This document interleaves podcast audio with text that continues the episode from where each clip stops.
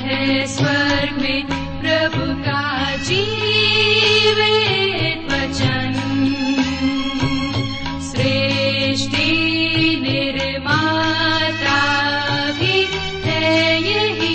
वचन। श्रोता नमस्कार। बाइबल अध्ययन कार्यक्रम सत्य वचन में आप सभी का हार्दिक अभिनंदन करते हैं। आज से हम पवित्र शास्त्र बाइबल के पुराने नियम में से तबोपदेशक नामक पुस्तक का अध्ययन आरंभ करेंगे, जिसके मुख्य लेखक हैं राजा सुलेमान और मुख्य विषय है संसार की व्यर्थता। राजा सुलेमान द्वारा लिखी गई ये एक उत्तम अनुपम कृति है। अपने व्यक्तिगत अनुभव के द्वारा लेखक ही दर्शाना चाहता है कि यदि संसारिक सुख और आशीष प्राप्त करना ही उद्देश्य है तो उसका अंत असंतोष और अतृप्ति होता है। परमेश्वर का आदर करना और उसकी आज्ञा का पालन करना ही सर्वोत्तम जीवन है। तो आइए श्रोताओ, इससे पहले कि हम आज के इस अध्ययन में सम्मिलित हों, मन की तैयारी के लिए सुनते हैं एक मधुर संगीत रचना। तेरे चरणों में आए हैं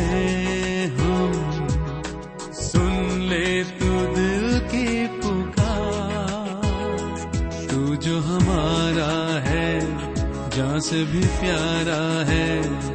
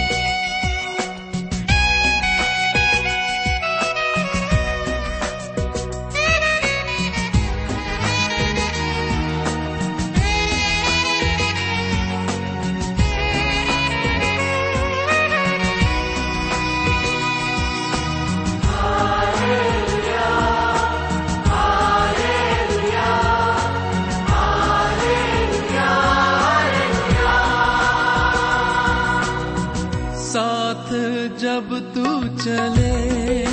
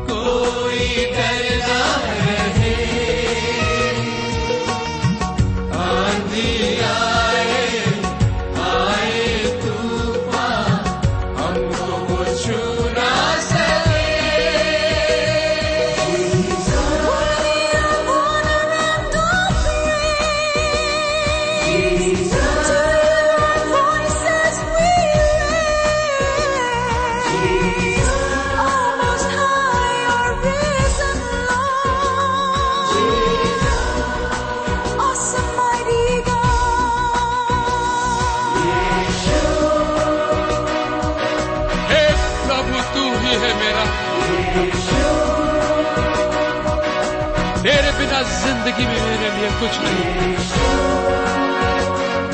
क्योंकि तू ही आल्फा और तू ही ओमेगा, तू ही शुरू और तू ही अंत।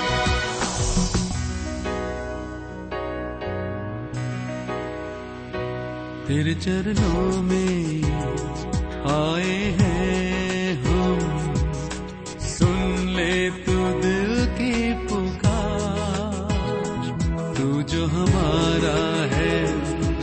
भी प्यारा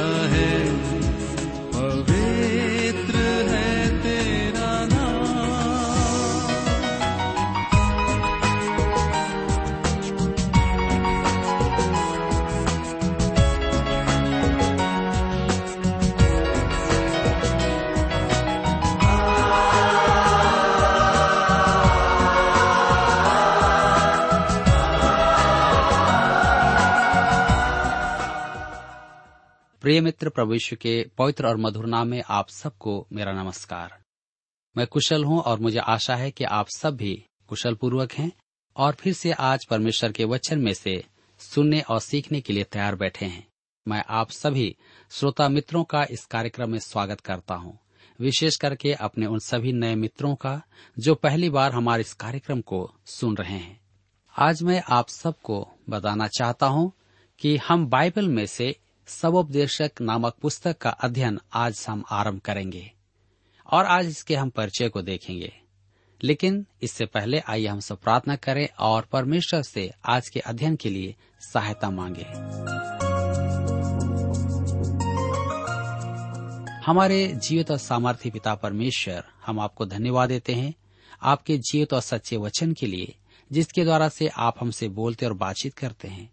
आज जब हम एक नई पुस्तक का अध्ययन आरंभ करते हैं सबोपदेशक की हमारी विनती है कि इस पुस्तक के द्वारा से आप हम में से हर एक के जीवन से बोले और बातचीत करें।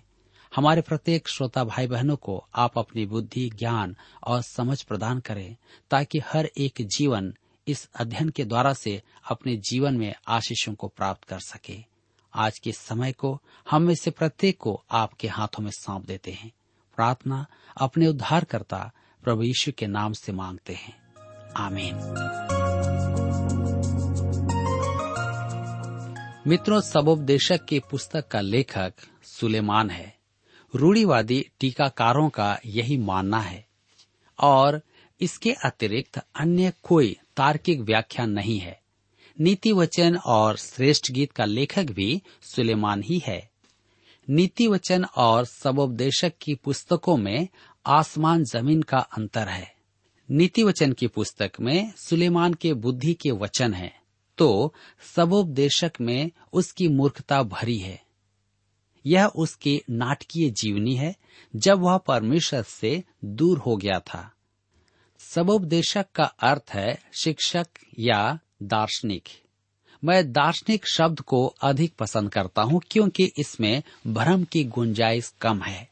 किसी भी पुस्तक को समझने के लिए लेखक के उद्देश्य को समझना आवश्यक है। अतः हमें पीछे हटकर इस पुस्तक के सर्वांग आपेक्षिक महत्व को समझना होगा। हमें परमेश्वर के वचन का सूक्ष्म परीक्षण करने से पूर्व आवश्यक है कि उसका परिदृश्य हम समझें। इसकी आवश्यकता बाइबल की किसी भी पुस्तक से अधिक सबोपदेशक की पुस्तक के लिए अनिवार्य है। मेरे प्रियो, यह पुस्तक परमेश्वर से अलग मनुष्य के दार्शनिक विचार हैं और मनुष्य का निष्कर्ष सदा वही होता है जो इस पुस्तक का है। हमारे लिए यह जानना अति आवश्यक है क्योंकि इसमें कुछ विचार बाइबल के विचारों से मेल नहीं खाते हैं। यह पुस्तक नास्तिकों की अति प्रिय पुस्तक है और उन्होंने इसमें से अनेक संदर्भ काम में लिए हैं। उदाहरण के लिए, वाल्टेर आज भी इसका वृहत उपयोग है और अनेक धार्मिक पंथ इसका संदर्भ रहित उपयोग करते हैं, जो वास्तव में अर्थहीन है। मनुष्य परमेश्वर के बिना हर्ष की खोज में है। लाखों लोग प्रतिदिन इस प्रयास में लगे रहते हैं। यह पुस्तक ऐसे प्रयास की निस्सारता को प्रकट करती है। सुलेमान मनुष्यों में सबसे अधिक बुद्धिमान व्यक्ति था। उसे परमेश्वर ने अपार बुद्धि दी थी। उसने मनुष्य के ज्ञान की सीमा में प्रत्येक क्षेत्र में खोज की थी और उसका निष्कर्ष था, सब व्यर्थ है। जीवन में संतोष पाना इन प्रयासों द्वारा असंभव है, अर्थात मनुष्यों के प्रयास के द्वारा। परमेश्वर ने अयुब जैसे धर्मी जन पर यह प्रकट किया था कि वह एक पापी व्यक्ति है। सबोपदेशक की पुस्तक में परमेश्वर सुलेमान पर प्रकट करता है कि उसकी दृष्टि में वह मूर्ख है। इस पुस्तक से बड़े बड़े विद्वान एक महान सबक सीख सकते हैं। मनुष्य अपनी बुद्धि की पराकाष्ठा में यदि नया जीवन ना पाए तो वह परमेश्वर की दृष्टि में मूर्ख ही है। मेरे मित्रों, बुद्धि को महत्व देने वालों के लिए यह तथ्य अंतर्ग्रहण करना कठिन है, क्योंकि वे सांसारिक ज्ञान और जानकारियों को अधिक बड़ा समझते हैं। सबोदेशक की पुस्तक में हम सीखते हैं कि हम प्रभु यीशु के बिना संतोष नहीं पा सकते। चाहे मनुष्य संपूर्ण संसार को प्राप्त कर ले, सांसारिक उपलब्धियाँ मन को संतोष प्रदान नहीं कर सकती हैं, क्योंकि मन इसके लिए बहुत बड़ा है। श्रेष्ठ गीत में हम देखेंगे कि संसार से विमुख होकर प्रभु यीशु में मन लगाने पर हमें यह बोध होगा कि उसके प्रेम की गहराई अता है और वह हमारे मन के लिए बहुत बड़ा है। इस पुस्तक का मुख्य शब्द है व्यर्थ, जो इस पुस्तक में सैतीस बार काम में लिया गया है और मुख्य वाक्यांश है, सूर्य के नीचे जो उन्तीस बार प्रकट होता है। एक और वाक्य है, मैंने मन में कहा अर्थात इस पुस्तक में मनुष्य के मन का मनन व्यक्त है। इस पुस्तक में मनुष्य की बुद्धि और प्रयोगों द्वारा निकाले गए निष्कर्ष हैं। यद्यपि सुलेमान के निष्कर्ष आत्मा प्रेरित नहीं है, धर्मशास्त्र जिसमें उसके निष्कर्ष व्यक्त किए गए हैं, वह आत्मा प्रेरित है। तो मेरे प्रियो, आइए अब हम आगे बढ़ते हुए अध्याय एक में आते हैं। सबोपदेशक की पुस्तक सुलेमान की जीवनी है, जब वह परमेश्वर से दूर हो गया था। नीति वचनों में तो सुलेमान की बुद्धि प्रकट है, परंतु सबोपदेशक की पुस्तक में उसकी मूर्खता प्रकट है। यह पुस्तक तर्क रहित विचारों का संकल्प नहीं है, इसका आरंभ एक समस्या से होता है। सब कुछ व्यर्थ है। इसके बाद हम देखते हैं कि सुलेमान कुछ प्रयोग करता है जो विभिन्न क्षेत्रों में संतोष की खोज है। विज्ञान, प्रकृति के नियम, बुद्धि, दर्शन शास्त्र, भोग विलास और भौतिकवाद। वह वर्तमान ही के लिए भी जी कर देखता है।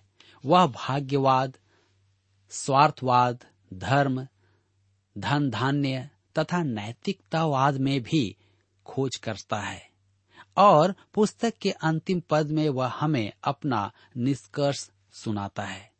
स्मरण रखें कि यहाँ प्रत्येक प्रयोग मानवीय प्रयास हैं, जो परमेश्वर से रहित हैं। यह परमेश्वर का सत्य नहीं है, यह सूर्य के नीचे मनुष्य का है। हम कहते हैं कि बाइबल परमेश्वर का प्रेरित वचन है। इसका अर्थ यह नहीं कि जो विचार व्यक्त किया गया है, वह आत्मा प्रेरित है। वचन आत्मा प्रेरित है। हमें संदर्भ देखना चाहिए और किसने किस परिस्थिति में क्या कहा, उस पर ध्यान रखना है। उदाहरण के लिए, यहूदा के विश्वासघात की घटना बाइबल में है। वह घटना परमेश्वर की प्रेरणा से लिखी गई है। यहूदा का विश्वासघात परमेश्वर की प्रेरणा से नहीं था। वह तो शैतान का काम था। इसी प्रकार सुलेमान परमेश्वर से रहित खोज करके लिखता है तो उसकी बातें परमेश्वर प्रेरित नहीं है। परंतु उसने जो निष्कर्ष निकाले, वे परमेश्वर की प्रेरणा से लिखे गए हैं। तो अब हम आगे बढ़ेंगे और देखेंगे समस्या की अभिव्यक्ति। सवोपदेशक की पुस्तक एक अध्याय उसके एक पद में हम पढ़ते हैं, जहाँ पर इस प्रकार से लिखा है यरूशलेम के राजा दाऊद के पुत्र और उपदेशक के वचन। यह विवरण सुलेमान की अपेक्षा किसी और का नहीं हो सकता। दाऊद के अन्य पुत्र भी थे, परंतु यरूशलेम में केवल सुलेमान ही राजा हुआ था। हम जानते हैं कि परमेश्वर ने उसे अपरंपार बुद्धि भी दी थी। वही सबोपदेशक है। मेरे विचार में सुलेमान को जो बुद्धि परमेश्वर ने दी थी, वह हमारी समझ से भिन्न है। हम सोचते हैं कि उसे परमेश्वर ने आत्मिक अंतर्दृष्टि प्रदान की थी। धर्मशास्त्र में ऐसा कहीं भी नहीं लिखा है कि उसने आत्मिक दृष्टि की कामना की थी। पहला राजा की पुस्तक तीन अध्याय उसके नौ पद में। वह परमेश्वर से प्रार्थना करता है कि उसे परमेश्वर की प्रजा का न्याय करने के लिए समझ दिया जाए कि वह भले और बुरे में अंतर कर पाए। अतः परमेश्वर ने उसे मनुष्य का न्याय करने की बुद्धि दी। वह राजनीति में बेजोड़ था और देश के प्रशासन में उसने अद्भुत काम किया। उसने शांति स्थापित की और अन्य देश उसकी बुद्धि को देखने और सीखने और सुनने के लिए आते थे। उसने मंदिर की पावली की बेदी के द्वारा परमेश्वर की गवाही दी। शिवा की रानी ने दूर देश से आकर यही देखा था। आत्मिक ज्ञान के क्षेत्र में सुलेमान संभवतः शून्य था। अब हम सुलेमान को परमेश्वर से अलग सूर्य के नीचे नाना प्रकार के प्रयोग करते हुए देखेंगे। जो परमेश्वर की धन्य संतान के कार्यों से सर्वथा भिन्न है। इफिसियों की पत्री एक अध्याय उसके तीन पद में पौलुस कहता है, हमारे प्रभु यीशु मसीह के परमेश्वर और पिता का धन्यवाद हो कि उसने हमें मसीह में स्वर्गीय स्थानों में सब प्रकार की आत्मिक आशीष दी है। यह पौलुस का कथन है। तब हम आगे देखते हैं सबोपदेशक की पुस्तक, एक अध्याय, उसके दो पद में। उपदेशक का यह वचन है, व्यर्थ ही व्यर्थ व्यर्थ ही व्यर्थ, सब कुछ व्यर्थ है। ध्यान दीजिए, सब कुछ व्यर्थ है, अर्थात निस्सार है, निरुद्देश्य, लक्ष्य रहित जीवन, पशु का सा जीवन। मैं एक बार एक स्थान पर गया हुआ था और वहाँ पर मैंने देखा कि बहुत सारे पर्यटक वहाँ पर आते हैं, जो संपूर्ण विश्व का भ्रमण करने को निकले हैं। वे एक दूसरे से भोजन पर या लिफ्ट में आते जाते समय बातें करते हैं। उनके बारे में मैंने एक बात देखी कि उनके जीवन कैसे निरुद्देश्य हैं। वे विभिन्न स्थानों पर मिलने वाले लोगों के विषय चर्चा करते हैं। जो नाटक उन्होंने देखे, उनकी चर्चा करते हैं। वे पूछते हैं, अब आप कहाँ जाएँगे? कोई यह भी कहता है, पिछले साल तो हम वास्तव में बोर हो गए थे। उनके जीवन में ना तो लक्ष्य है और ना कोई उद्देश्य है। सुलेमान का निष्कर्ष भी यही था, सब कुछ व्यर्थ है। धमाका तो हुआ था, परंतु कुछ भी नहीं निकला। नीति वचन में सुलेमान हमें बुद्धि के नगीने देता है और सबोपदेशक की पुस्तक में वह मूर्खता की बूंदे टपकाता है। श्रेष्ठ गीत में का विषय प्रेम है, बुद्धि, मूर्खता और प्रेम। सुलेमान तीनों क्षेत्र में विशेषज्ञ था। वह जानता था कि मूर्खता कैसे करें, देश का शासन कैसे चलाएँ और प्रेमालाप कैसे करें। यद्यपि सुलेमान सबसे बड़ा बुद्धिमान मनुष्य था, वह मूर्खता में भी किसी से कम नहीं था। वह प्रकाशन की पहली है तो धर्मशास्त्र का आत्मविरोधी भी है। महाबुद्धिमान मनुष्य महामूर्ख था। सबोपदेशक की पुस्तक इसका अनावरण करेगी। हम पढ़ते हैं, सब कुछ व्यर्थ है। यह सूर्य के नीचे मनुष्य का विचार है। वह जीवन में कुछ भी पाना चाहता है। मैं मनुष्यों की एक और श्रेणी को देखता हूँ। ये लोग मौज मस्ती वाले लोग हैं। वे पीते हैं, भोज करते हैं, बड़ा दिखावा करते हैं, परंतु उनके जीवन में कड़वाहट भरी होती है। उनके जीवन के कटोरों में तलछट हैं। अब हम देखेंगे कि वह इस संसारिक जीवन की चट्टानों से जीवन का रस निकालने का प्रयोग करता है। आइए आप मेरे साथ पढ़िए सबोपदेशक की पुस्तक एक अध्याय, उसका तीन पद लिखा है। उस सब परिश्रम से जिसे मनुष्य धरती पर करता है, उसको क्या लाभ प्राप्त होता है? स्मरण रखें, यह सूर्य के नीचे है, अर्थात आकाश के नीचे पृथ्वी पर मनुष्यों के द्वारा काम हो रहे हैं। मनुष्य का दृष्टिकोण है, परमेश्वर का नहीं। अब हम देखेंगे प्रयोग करना। संपूर्ण पुस्तक उसके प्रयोगों से ही भरी है। अध्याय एक उसके चार पद से बारह अध्याय के दो पद तक। उसका पहला प्रयोग विज्ञान है, प्रकृति के नियमों का। आज मनुष्य प्रकृति के नियमों का अध्ययन करने में पूरा जीवन लगा देता है। प्रकृति के नियम प्रकट करने में यह पुस्तक एक अद्भुत कृति है। हम देखेंगे विज्ञान। जिसके बारे में सवोपदेशक का लेखक सुलेमान कहता है। सवोपदेशक एक अध्याय के चार पद में लिखा है, एक पीढ़ी जाती है और दूसरी पीढ़ी आती है, परंतु पृथ्वी सर्वदा बनी रहती है। पृथ्वी सर्वदा बनी रहती है। उसमें स्थिरता है। मनुष्य में स्थिरता नहीं है, क्योंकि वह अस्थायी है। प्राचीन मानव आज का मानव और भविष्य का मानव एक दूसरे से भिन्न होंगे, परंतु तीनों के विषय सच हैं कि वह अस्थायी हैं। मनुष्य जो कल था, वह आज नहीं है, और जो आज है, वह कल नहीं होगा। चाहे मानव जाति पीढ़ी से पीढ़ी चलती रहे, मनुष्य अस्थायी है। सुलेमान ने इस तथ्य पर ध्यान दिया है। परमेश्वर की सृष्टि में मनुष्य वैश्विक विफलता का पुतला है उसका इस पृथ्वी पर रहना कुछ ही समय का है। कुछ अति प्राचीन वृक्ष हैं, प्रभु यीशु के समय से ही हैं, परंतु उनसे भी पुरानी चट्टाने हैं।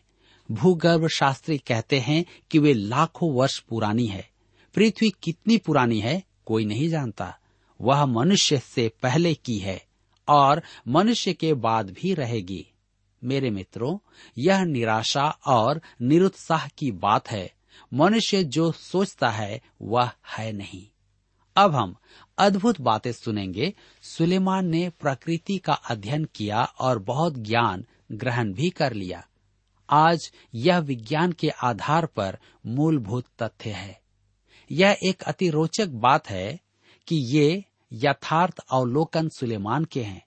डॉक्टर आर्थर टी पियारसन कहते हैं बाइबल में विज्ञान की संदेह रहित घोषणा के शब्दों को रखना संकट उत्पन्न करता है, परंतु निस्संदेह सुलेमान द्वारा भावीकरण और आंधी की लहरों की भाषा को काम में लेना एक जिज्ञासापूर्ण तथ्य है। किसी ने साहसपूर्वक कहा है कि रेड फ़ील्ड का आंधी उठने का सिद्धांत यहाँ स्पष्ट व्यक्त किया गया है। हम पूछते हैं कि सुलेमान को किसने ये शब्द सिखाए जो अनियमित हवा और अनिश्चित आंधी के तथ्यों को प्रकट करते हैं? और यह कि समुद्र का जल भाप बनकर वर्षा करता है और वर्षा का पानी नदियों द्वारा समुद्र में जाने पर भी समुद्र अपनी सीमा पार नहीं करता है। हम सबोपदेशक की पुस्तक बारह अध्याय उसके छह पद में देखते हैं। कि यह अत्यधिक काव्य अभिव्यक्ति है। जैसे, चांदी का तार रीढ़ की हड्डी है, सोने का कटोरा खोपड़ी, घड़ा फेफड़े, रहर दिल, सुलेमान से हार्वे से 26 शताब्दी पूर्व रक्त प्रवाह प्रणाली की व्याख्या की है। यह बड़ी अद्भुत बात है कि उसकी भाषा वैज्ञानिक तथ्य प्रकट करती है। रहट एक नाली से जल लेकर दूसरी नाली से निकालता है।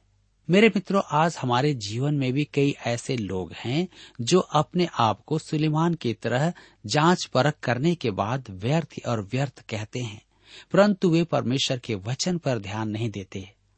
आज हम अपने जीवन में देखें कि जो कुछ हम करते हैं, हमारे विनाश के ही होते हैं। इससे हमें आत्मिक लाभ नहीं मिलता है क्योंकि मनुष्य आज है और कल नहीं रहेगा। मेरे मित्रों, यहाँ पर आज हमारे अध्ययन का समय समाप्त होता है और मैं आशा करता हूँ कि इस पुस्तक के इस आरंभ के अध्ययन के द्वारा आपने अवश्य ही आत्मिक जीवन में लाभ प्राप्त किया है। आने वाले अध्ययन में और भी हम देखेंगे कि किस प्रकार सुलेमान इस पुस्तक का लेखक हमें ज्ञान की बातों को बताता है और क्यों वो कहता है कि सब कुछ व्यर्थ है। मित्रों, आइए आज हम अपने जीवन को जाँच करके देखें और परमेश्वर की निकटता में लाएँ और प्रभु से प्रार्थना करें और मांगें कि वह हमें बुद्धि और ज्ञान और समझ दे ताकि हम सही बातों को चुन सकें। आइए आप मेरे साथ प्रार्थना कीजिए। हमारे दयालु और प्रेम पिता परमेश्वर, हम आपको धन्यवाद देते हैं आपके जीत वचन के लिए जिसके द्वारा से प्रभु आप हमें सिखा रहे हैं। सब उपदेशक की पुस्तक से हमने इस बात को सीखा है कि हम इस पृथ्वी पर मनुष्य हैं, हमारे सोच, विचार, सब कुछ पृथ्वी पर रह जाएँगे। लेकिन आज हमारी प्रार्थना है कि आप हम सबों को ऐसी बुद्धि, ज्ञान और समझ दे, ताकि हम अपने आत्मिक जीवन में आगे बढ़ सकें। इस बात को समझ सकें कि इस पृथ्वी पर सब कुछ व्यर्थ है, लेकिन इस बात को हम जान सकें कि आपकी निकटता में हर एक प्रकार की आशीष और प्रेम और शांति है। हमारे जो भाई बहन इस वचन को सुन रहे हैं अपने जीवन में निराश हैं। पिताजी, आप उन्हें भी शांति प्रदान कीजिए। हमारे हरेक श्रोता भाई बहनों पर अपनी अनुग्रह प्रदान कीजिए। आज के इस अध्ययन के लिए हम आपको धन्यवाद देते हैं। आने वाले समय में फिर से नई बातों को सीखने में आप हम सबकी सहायता करें। धन्यवाद देते हैं हमारी प्रार्थना को सुनने के लिए। प्रार्थना अपने उद्धारकर्ता प्रभु यीशु के नाम से मांगते हैं। आमीन।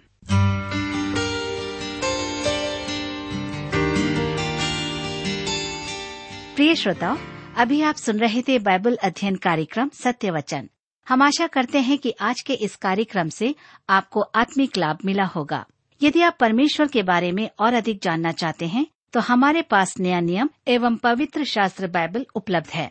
इन्हें प्राप्त करने के लिए आप हमें इस पते पर लिख सकते हैं। कार्यक्रम Satya Vachan T W R, post box number चार तीन एक शून्य, नई दिल्ली एक एक शून्य शून्य एक नौ। पता एक बार फिर सुन लीजिए।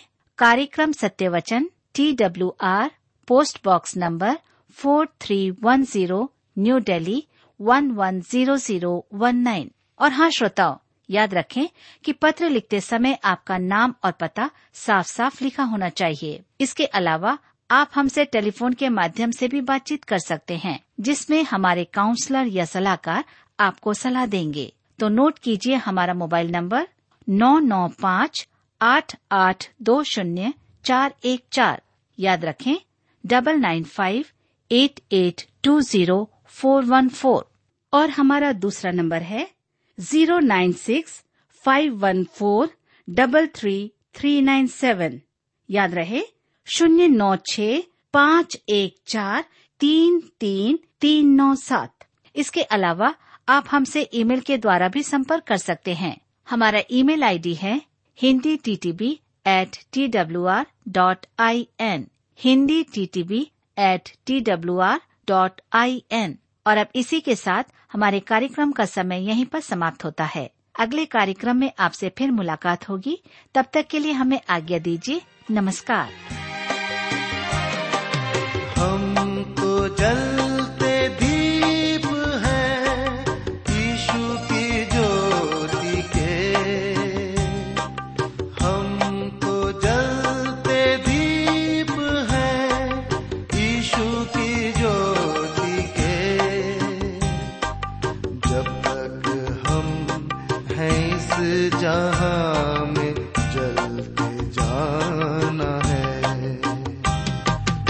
अंधियारे